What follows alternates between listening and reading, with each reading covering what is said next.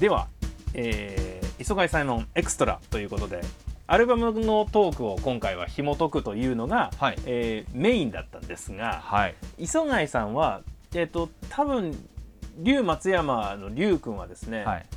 どうなればそうなれるんだって思うところあると思うんですよ。ほうほうほまだあのぼんやりしてるとう思う。はいはい。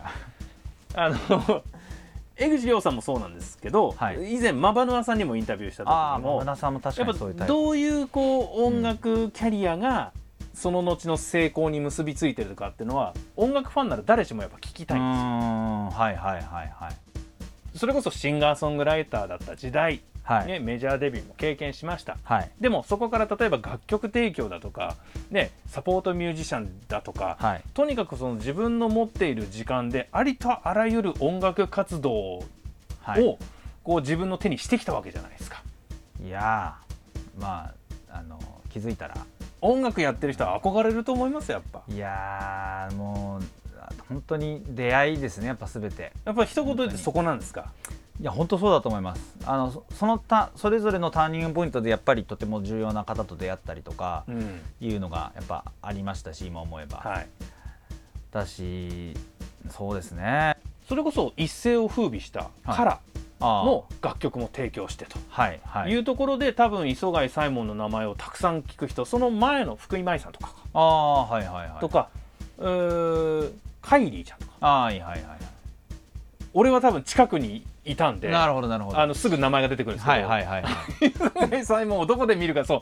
あのアルバムトークの時にもい。聞いたんですけど、はい。どこででどこで磯貝サイモンに出会うかによってその名刺が変わってくるみたいなね,、そうですね。シンガーね。僕はシンガーソングライターの磯貝サイモンとして知ってるけれども、はい。そこからのそのプロデュースをしたり楽曲提供したりして、バーンとその曲がこう世に広まっていくっていう姿も見ているので、はい。はいそこに至るきっかけは何だったんだろうっていうのは気になるところであるんです。よどなるほど。えっと多分僕そのデビューよりも前に実は作家としての仕事の方が先だったんですよね今思えば。それはその逆にどうやって？えっと普通ほら、ある程度の何かしらのそのアピールがあって、はいはいはい。そこにこうオファーが来るみたいなイメージあるんですけど、2006年デビューですけど、うんえっと、作家として一番最初に書いたのが2005年の嵐の曲だったんでただそれは多分やっぱ当時の事務所が頑張ってくれたっていうことですよね。完全に。プレゼントータッチあなんですよね。ーそういうこと。いや本当ありがたいお話で、まあ、それが最初決まってでも多分それだけだったんですよね最初は。うん。でシンガーソングライターとして2006年デビューしました。でビクターで3年ぐらいやってでアルバム出して、えーファーストアルバムをでビクターとの契約が終わって、えーとまあ、事務所でどうするああするみたいになった時にあのやっぱ作家としてもちょっと頑張ってみようよ嵐の曲も決まったことだしっていうことで、わ割とその時期というかファ,、えっと、ファーストアルバム「ホワイトルーム」を出した後とかは、えーいわゆるその人に曲を書くための曲というか人にん？提供するための曲をすごいたくさん書き溜めてた時代がありましたね、うん。2年くらい、はいはい。丸々2年。今思えばすごいんですけどほとんど自分のそのそう当時はまだ自宅であのパソコンとスピーカーと簡単なマイクが置いてあるだけのところでひたすら曲を作りでえっ、とまあデモとかデモっていうかその音音とかメロディーはその家で作ってで歌詞は僕必ずファミレスで書くんですよ。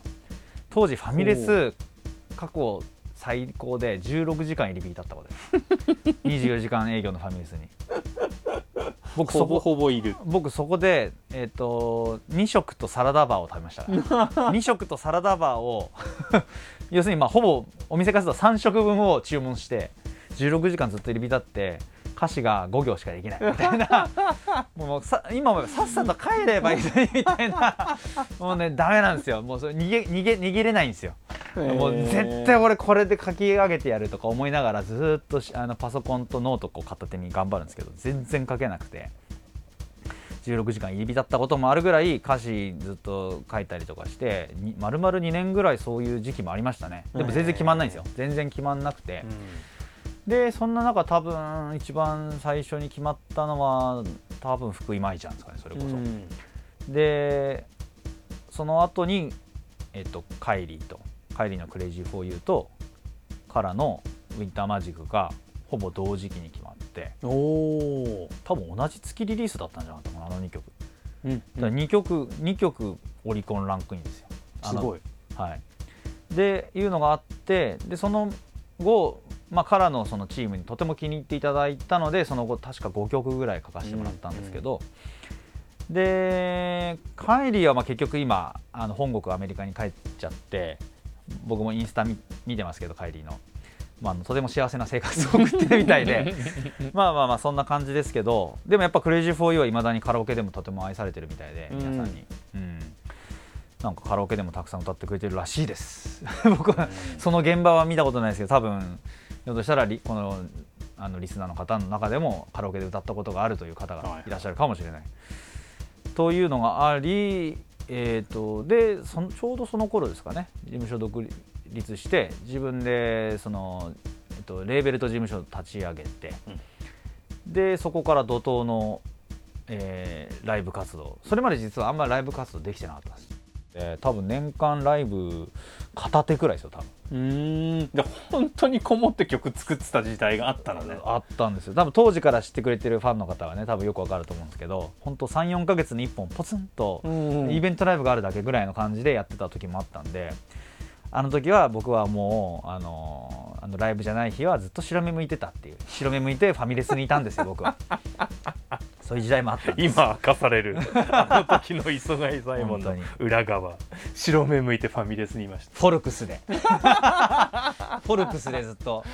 よりによってフォルクスって。ねもうちょっとカジュアルな場所かと思ったら。ジョナサンとかじゃねえのかそうそうそうみたいなだいぜかガチンコでご飯食べ行くとこだなそれ。そうフォルクス好きだったんですよね。オルクスいいっすよね。ねえ。なんかわざわざフォルクスに行ってました。なんかサラダバーがいいんですよフォルクスの。何の話だって。あのねはい。いやいやね。話それましたが。それました。でもやっぱそのなんだろうな。あのプレゼンテーションでこう使っていただけるようなその下地みたいのはちゃんとあったっちゃあったのね。図らずもそのうーん。2年半の修行のよう修行ながそうですね。時代が今に生きてるかもしれないですね。そうですもちろんねもともとのその作詞作曲能力というのはもちろん知ってますけど。いやーでも結構その提供に力入れてたその2年は僕の中で相当糧になってまして、うん。えー、とそれこそあの、まあ、もちろん歌詞を書くってこともそうなんですけど、えー、と多分それまでの僕ってすごい曲作るの今でも遅いんですけどもっと遅かったんですよ。うん。一曲一曲を生み出すまでがまず遅い。はい。完成させるのも遅い。そのブラッシュアップっていうこと自体もすごい時間かけかかるタイプ。今もかかる上になおさらかかってたんで当時は。結構あの厄介なやつだったんですけどまだできないの？みたいな。そんなところで何何週間も何やってんの？みたいなタイプだったんでそういった意味ではやっぱり楽曲提供っていうのは意外となんかスルスルっとできてきたりするもんなんですよ不思議と。歌詞とかも含めて。あのメロディーとかも含めて。でそれをパパパパッと作ってであのとりあえず一旦デモを作ればいいのにそれすらも作らずにずっとうーんうーんってなってるタイプだったんで、えー提供となるとやっぱ締め切りもあるじゃないですか、うん。いついつまでにこれ仕上げなきゃいけないと。で逆に間に合わなかったらはいごめんなさいってなっちゃうはいはいだけの話なんで、なんとかこう仕上げるわけですよ。でそのなんとか仕上げるっていう、あのー行為を何度も何度も経験することによってやっぱその自分の中でのなんて言うんでしょうね詰まってた結果がこう滞りなく流れる。滞りなく流れるようになったというか なんかスルスルできるようになってきてだんだんこうスムーズになってったんですね、うん。そういった意味でもすごくあの時のあの2年間は糧となってますし、うん、多分今でもそれはすごく生きてますね。うん。世の中インプットってよく言うけど、はい。実はアウトプットも練習しなきゃいけないですね。ですね。どっちもやっぱり経験ってすごいものを言うというか、うんやっぱ数はものを言いますね。本当に、えーそれは喋る仕事してるとよく思います。あーやっぱそうですか。あ語彙力って言うけど、はいはい。その瞬間にどの言葉を繰り出せるかっていう問題でもあるんで後から考えればいくらでもあの時もっといい言葉あったなしかない日々ですけど、はいはいはい。いやそれ僕もそうですけど。でもやっぱそこは筋力頭の筋力というか遠い側面というかそのパッとその時にその最適解がその瞬間にしか訪れない。それが誤差もあるけどはいはいはい。でもそれはトレーニングでしか生まれない時があるんで、経験値でやっていくしかないというか、まあ、古舘さんも日頃の鍛錬からあのモンスターみたいな言葉が繰り出されるわけで なぼーっとしてていきなり「ああ」は多分ならなないれないですよね。確かにそうですね。確かにそうです、能力もある。はいはい、才能もある、はいはい。だけど多分プラクティスが絶対にあったはずだと。そうですね。でそのプラクティスをもう趣味のようにやれてたかどうかっていうので、まあ、少し違いは出るんじゃないと思うんで。あ才能だけでは絶対ないのでアウトプットも多分トレーニングなんだと思うんだよね。ー確かにそうですね。やっぱ15年という時でまあまだまだですけど匠さん今年で何ある種何年目っていうか。21年目です。21年目。プロデビューして。2000年デビューなんで2000年デビュー。おー。やっぱその22年目になるのか。はい、そうですね。22年目になるんですね。やっぱりえー経験積み重ねれば積み重ねるほどあのもちろんまだまだだとは多分誰しもみんな自分の中では思ってるんでしょうけどやっぱりじゃあ15年前とか20年前とかと比べるとやっぱ全然違いますよね。そのやっぱ経験がものを言,、あの言ただうというか。経験にあぐらをかかないような日々のトレーニングがやっぱり必要になってくるんではいはいはい。言葉も変わってくるし喋り方もトレンドもあるんでしょうし。ああまあそうですね。で今度は癖がついちゃうんでその癖も嫌なんで、ああその癖をこう取り払うためのトレーニングもしないとね。はいはいはいはいはい。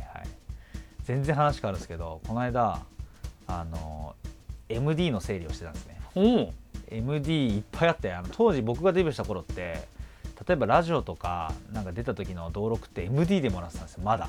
あの 2000, 2000年代まあ僕で言うと2006年とか7年とか、いや全然 CDR じゃないのと思ったんですけどなんか MD もすごいいっぱい残ってるんですよ。でそれで昔あれはですね多分 TVK のう。んあのー多分招待制のイベントかなんかで、あのバン横浜のバンカートであのトーチカさんと一緒にあの2人で司会をしていただいたライブっていうのがあっあってたね。それ出てきたんですよで、まあ、最後まで聞こうと思ったら途中でなぜかその MD 終わってて聞けなかったんですけど 超懐かしいお二人の声とあとはどうしようもない僕の当時の演奏が あの全部でもちろんデビュー当時の曲ばっかだったんですけど、はいはいい。やーなかなか懐かしいの出てきましたよ。ありますよあの頃よりは喋りが上手くなっててほしいな。まあ僕からすると全然何もおかわりないなって感じだったんですけどあのプリン食べてましたそうプリン好きだって話になって、はいはい。あの目の前にいるまあだ TVK が入ってたんですよね。だからあれ多分 TVK の招待制イベント、はい。テレビが入ってた。だからプリンの食べなんですかねキキプリンみたいなのや,、ってたんですけど、いやってましたね。やこれもしラジオのあのやつだったらラジオでキキプリンは伝わんねえだろうなと思って。でよく聞いたら TVK のやつだったらあテレビかと思って。そりゃそうだっつって。いやあの時来てたお客さんとかいいのかな。結構集まってましたよね。何百人ぐらいか。集結構来てましたまっねてましたけどね。ありましたね。うん。懐かしいな。あったなそれ。いろんなありましたよ。もう音楽の DNA, DNA とか、うん。もう何回も出させてもらいましたしね。あの時の登録もどっかにあるんですよね。なんか昔のそういう懐かし系が。はいはいいはい。や最近その昔の古いメディアの整理とか結構やっててあのそれこそ VHS とかカおセットテープとか、まあ、今回のアルバムもカセットテープ全部通してやったんではいはいはい。そのやっぱちょっとカセットテープを昔のやつとか掘り起こしたりとかしてたんですよね。で MD とかも出てきてさっきのやつが出てきて いやー全然話変わりましたけど。話が飛んだね。そうそ,、まあ、そのぐらいもうデビュー当時からのお付き合いということですよ、まあそうだね。そうだね。懐かしい。そうなってくるとそれこそはい。からのウィンターマジックとか手掛けると今度はその周りの人が放っておかないですよね。どうなんでしょう。指名でのオファーが来るんじゃないですか？指名でのオファーをいただいたこともありますけどそうですね。うーんでもやっぱり結構地道な日々というか指名なんかあったかな？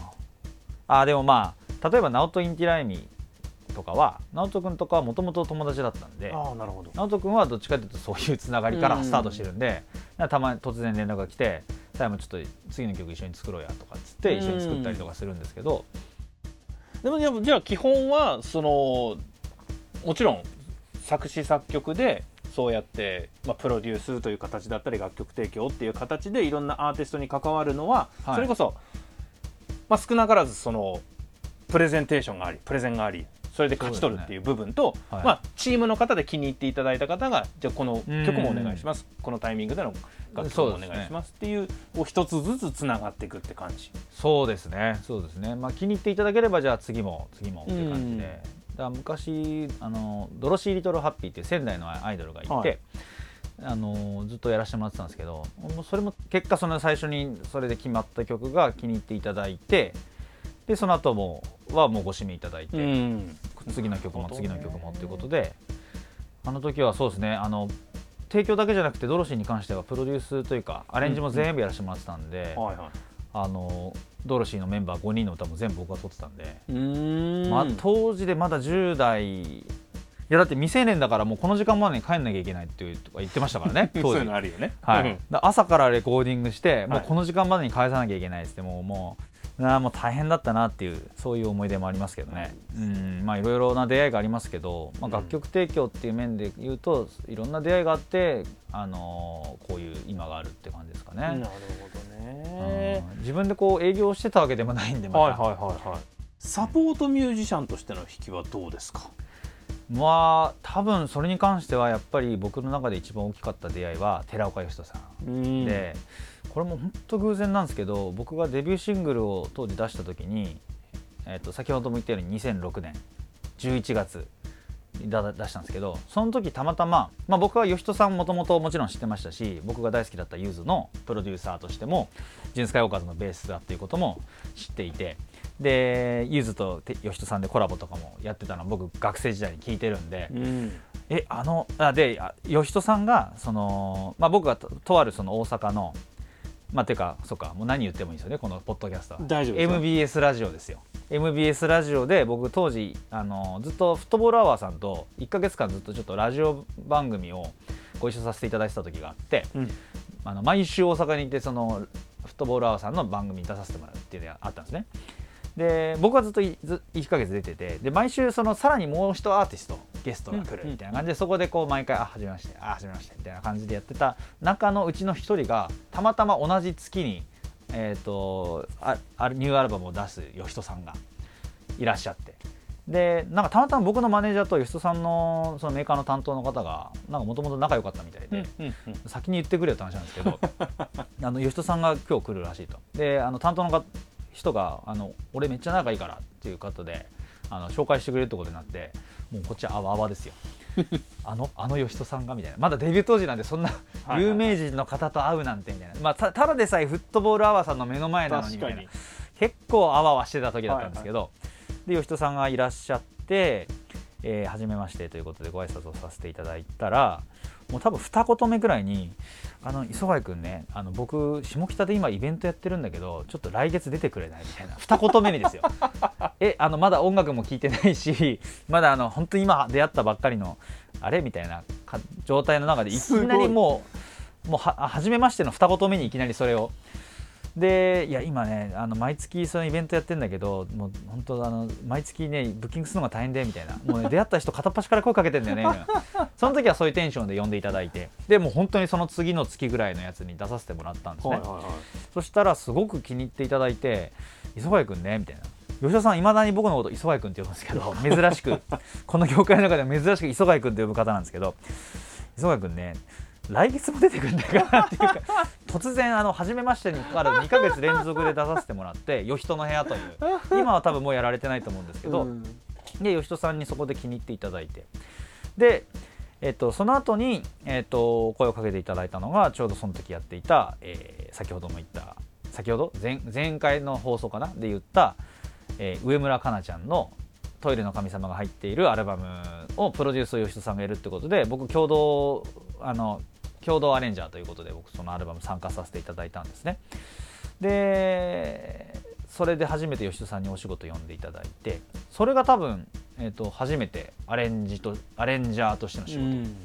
でそれはそういう意味では吉人さんがやっぱ最初のきっかけを作ってくれた方、はいはい。でその後、えー、と吉人さんがゴールデンサークルというイベントをはい。毎年、毎年じゃないか。あの割とこう定期的にうん。日本武道館とかでやられてるんですけど、そのイベントのホストバンドで、えー、とキーボードで呼んでいただいて、いきなり武道館で弾くっていう 最初は赤坂ブリッツとかだったかな。はいはい。まあなんかそれだんだん武道館とかになってきてみたいな。でそういういきなり大ステージに立たせていただいてでそこで、えっと、やっぱりゲストでゆずとかが来たりするわけですよ。うん。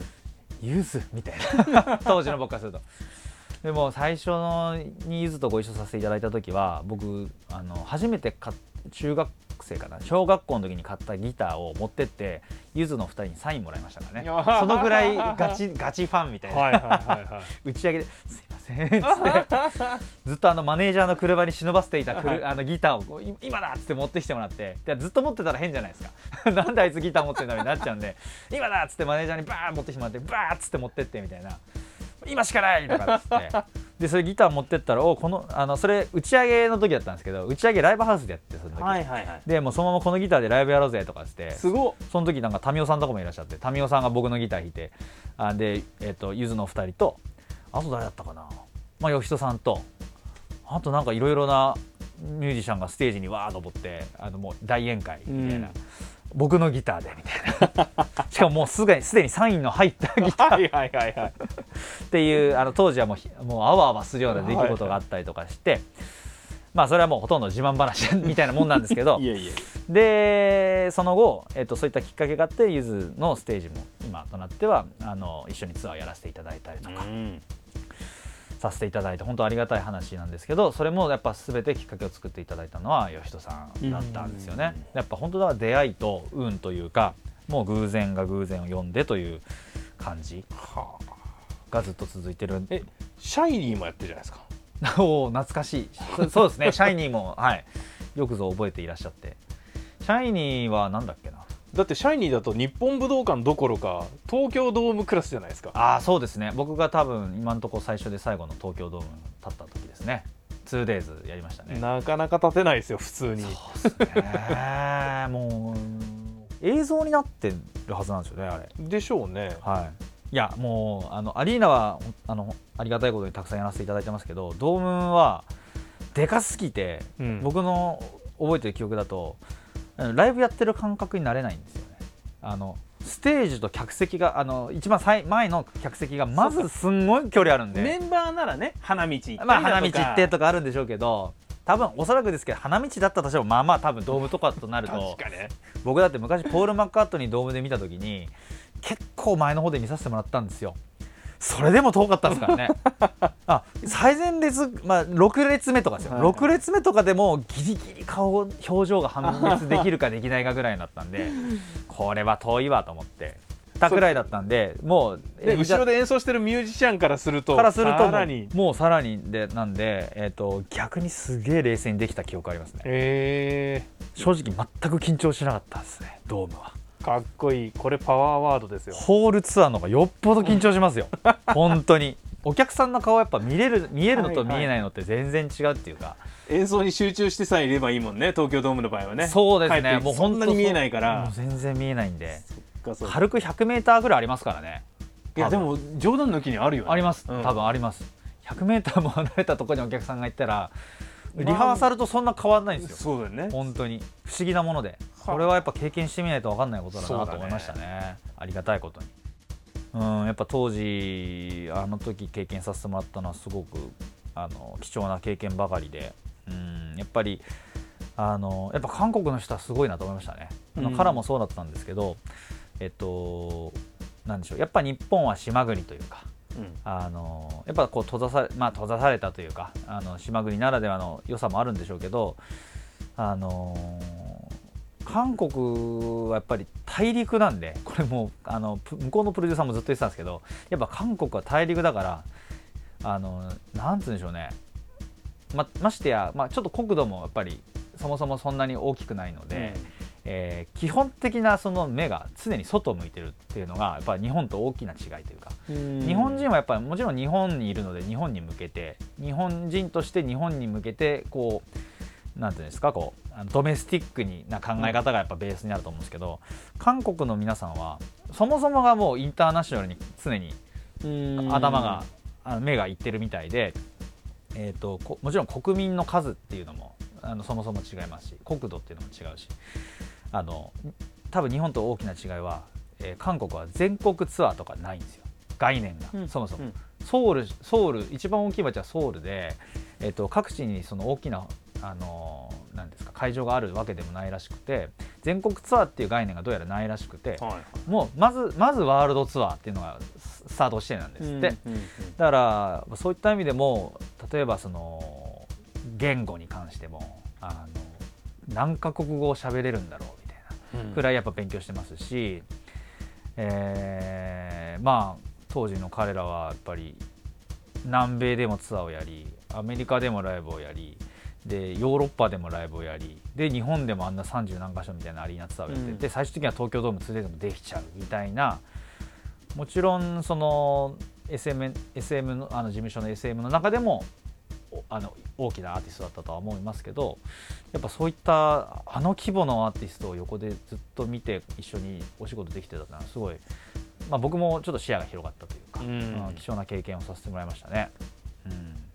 そのアイディアの出発地点のビジョンが違うっていうのはちょっと目から鱗かもしれないですね。そうでした。本当にそこがずーっと言われてました。僕もあのシャイニーでずっとバンマスやらせてもらってたんですけど、うん。あのディレクターにあのもっと大陸のピアノを弾いてくれみたいな。えっとね全然わかんないっすって言いながら 全然わかんないっすとか言いながらあのすげえビシバシ言われるわけですよ。はいはい。あの磯貝君ねつって。今のそのピアノはちょっとねアメリカンなんだよねみたいな。あのもっと大陸なピアノを弾いてほしいんだよとかっつって。ででもなんかそその次に言われたのがあの磯貝君ねアメリカじゃないんだよ。イギリスなんだよ。って言われて。心の中では。島なんですけど。かしいな。イギリスも島だなと思いながら。思いながらも。あのでも大陸のピアノを弾いてくれってずっと言われてたのをいまだに覚えてて。結局でもなんかあの要するに UK っぽい感じをどうやら求められていたっていうのは、あの後々分かったんですけど。あのだ要するに多分 LA LA サウンドじゃなくて UK ロックなサウンドを求められてたんだろうなと今は解釈してるんですけど多分ちょっと緩い縦の緩いピアノで音質もちょっとこうぬるい感じのピアノを多分求めてたら慣れてたと思うんですよね。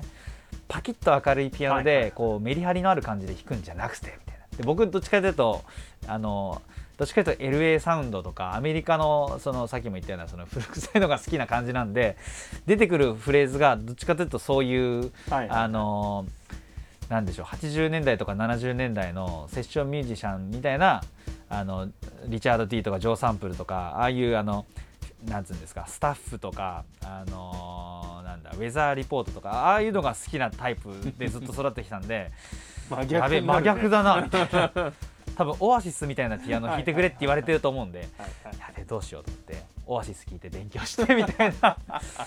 こういう感じかみたいな。そんなこともありました。それも経験として多分今生きていると思いますね。そうね、はいすごいな。い。やこんなは初めて話しますよこんな話は多分、すごい。え引き出せた。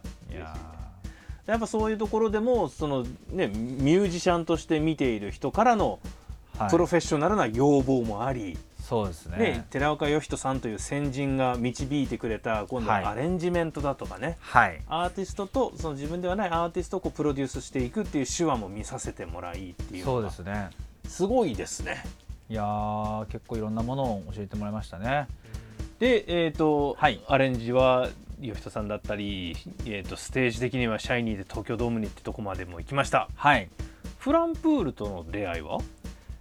えーっとフランプールは、えーっとそもそもフランプールと出会う前に亀田誠二さんと,、えーっと出会って亀田さんがえーっとですね何だったっけな。ああの福島でいわゆる東北の、えーっと復興支援のイベントがありましてでそれのですね、えーっと僕は確かホストバンドの方やってたのかな。ホストバンドをやっててでその、えーライブに何アーティストくらい出てたんだろう。67アーティストぐらい出てたんですね。でその鳥がえっ、とその日のみのバンドでスーパースペシャルバンドっつってボーカルがジュンスカの宮田和也さん。でベースが亀田誠二さん。でギターがグレーの拓郎さん。でドラムが、えーボーイの高橋誠さんっていううん。スペシャルバンドが最後出るっていうことで絆バンドっていうのがあったんですね。でそこでなんかどうしてもキーボードがもう必要だっていうことで亀田さんが、えー、とそのホストバンドのあのキーボードの方に参加していただけませんかということで最初お願いがあってそれが僕だったんですけど、うん。でたまたまその絆バンドっていうので一緒に演奏させてもらったんですね福島で。でそれをきっかけに亀田さんにすごい気に入っていただいてでまたなんか一緒にやろうよとかってその時は言ってくれて。で本当その直後ぐらいですかね。に突然亀田さんのマネージャーさんからお電話いただきまして。うん「あの磯貝さんとこういう話興味ありますか?」っていうのでいただいたのが「えーザ・タートルズ・ジャパン」というはい。あの当時亀田さんとフランプールのボーカルの山村隆太君とギターの酒井和樹君とでやっていた、えっとまあ、あとはドラムがあの玉田トムさんとで、えっとキーボードがえウィーバーのスギちゃんが5人で、まあ、一応その最初立ち上げの時やってたバンドがまあ、お化粧バンドみたいななんかすごいのが なんか企画ものみたいなのがあったんですよ。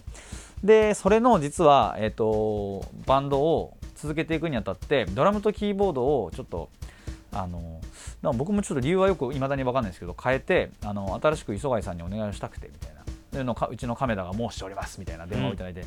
えー、みたいな。いや 興味あるもないももうぜひなんですけどそれ僕でいいんですかぐらいの感じで最初お話しいただいて電話上なんでそのいわゆるそのなんですかそんなお化粧がどうこうとか分かんないわけですよ。あ一緒にバンドやれるんだ。あ楽しそうみたいな。ぜひみたいな感じで。で話が進んでいったらあれよあれよという間に、えー今度はそのフランプールの側のマネージャーさんからご連絡をいただいてそれでフランプールも始めさせていただいたというのが経緯ですね。ピアノはあねもちろん、はいはい。そのはいはい。新しいサウンドとして、はでピアノはを入れてるじゃない今。はいはい。でもギターも欲しいじゃないフランプールのサウンド感でいうと。だから多分最初は両方この曲は特にギターを入れたいっていう曲はギター弾いて、はいこの曲はピアノではいはいバはい。ンあのアレンジをの音を入れたいっていう曲ははい。ピアノを弾いてってやってたじゃない、はいはいでそれが両方できる人あんまいないよね。あの替えが効かないんですよね 本当に。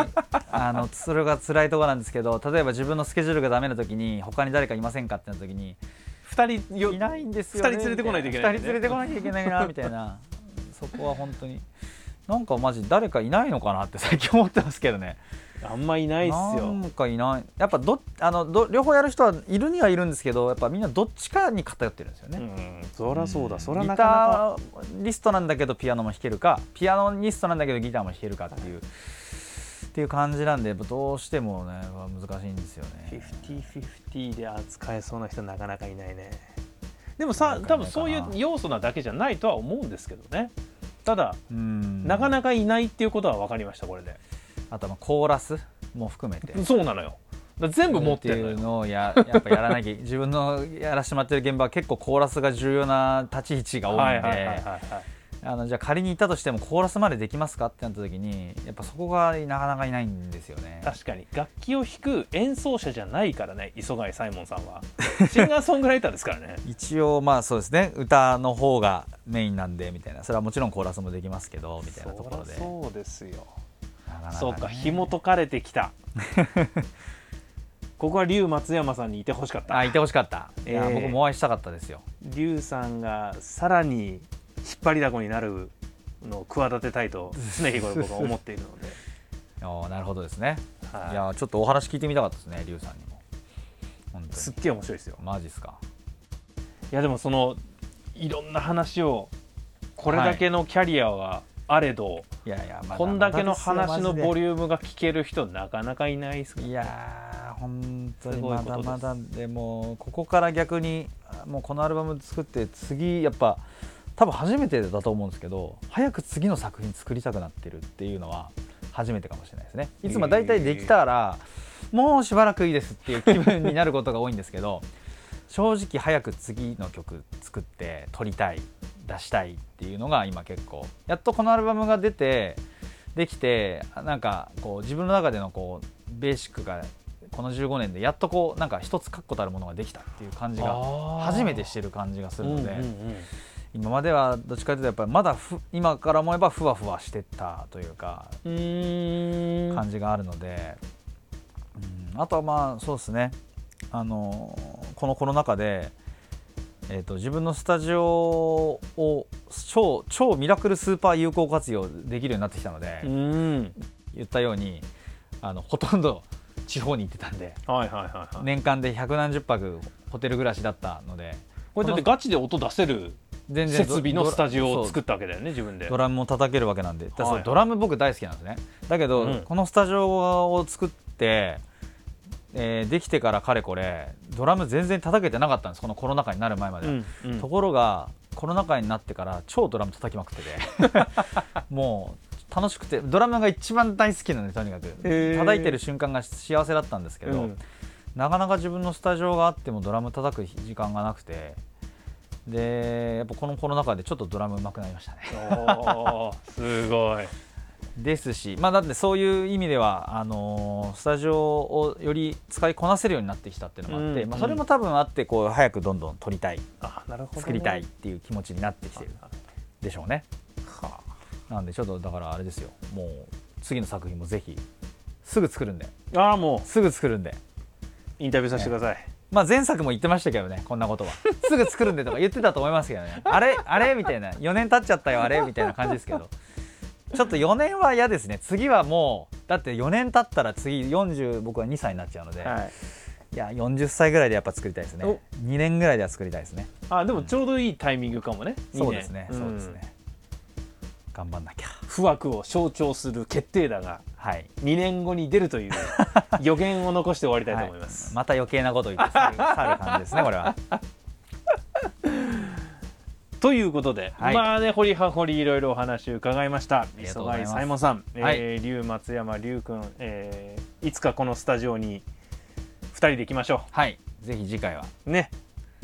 お願いします。はい、はいという宿題も我々的には残しつつ、はい。磯貝サイモンさんお話を伺いました。はい。ありがとうございました。ありがとうございました。ポッドキャスト音楽の見方後編完結編いかがだったでしょうか？ぜひ SNS で感想をお聞かせください。その時はハッシュタグ音楽の見方。見方はカタカナです。これをつけて感想をつぶやくなどしてください。ぜひフォローさせていただきたいと思いますいつかこのハッシュタグをもとにプレゼントキャンペーンとかできたらいいですよね。そして音楽の見方まだまだいろんなアーティストたちにインタビューさせていただきたいと考えています。今後ともお楽しみに。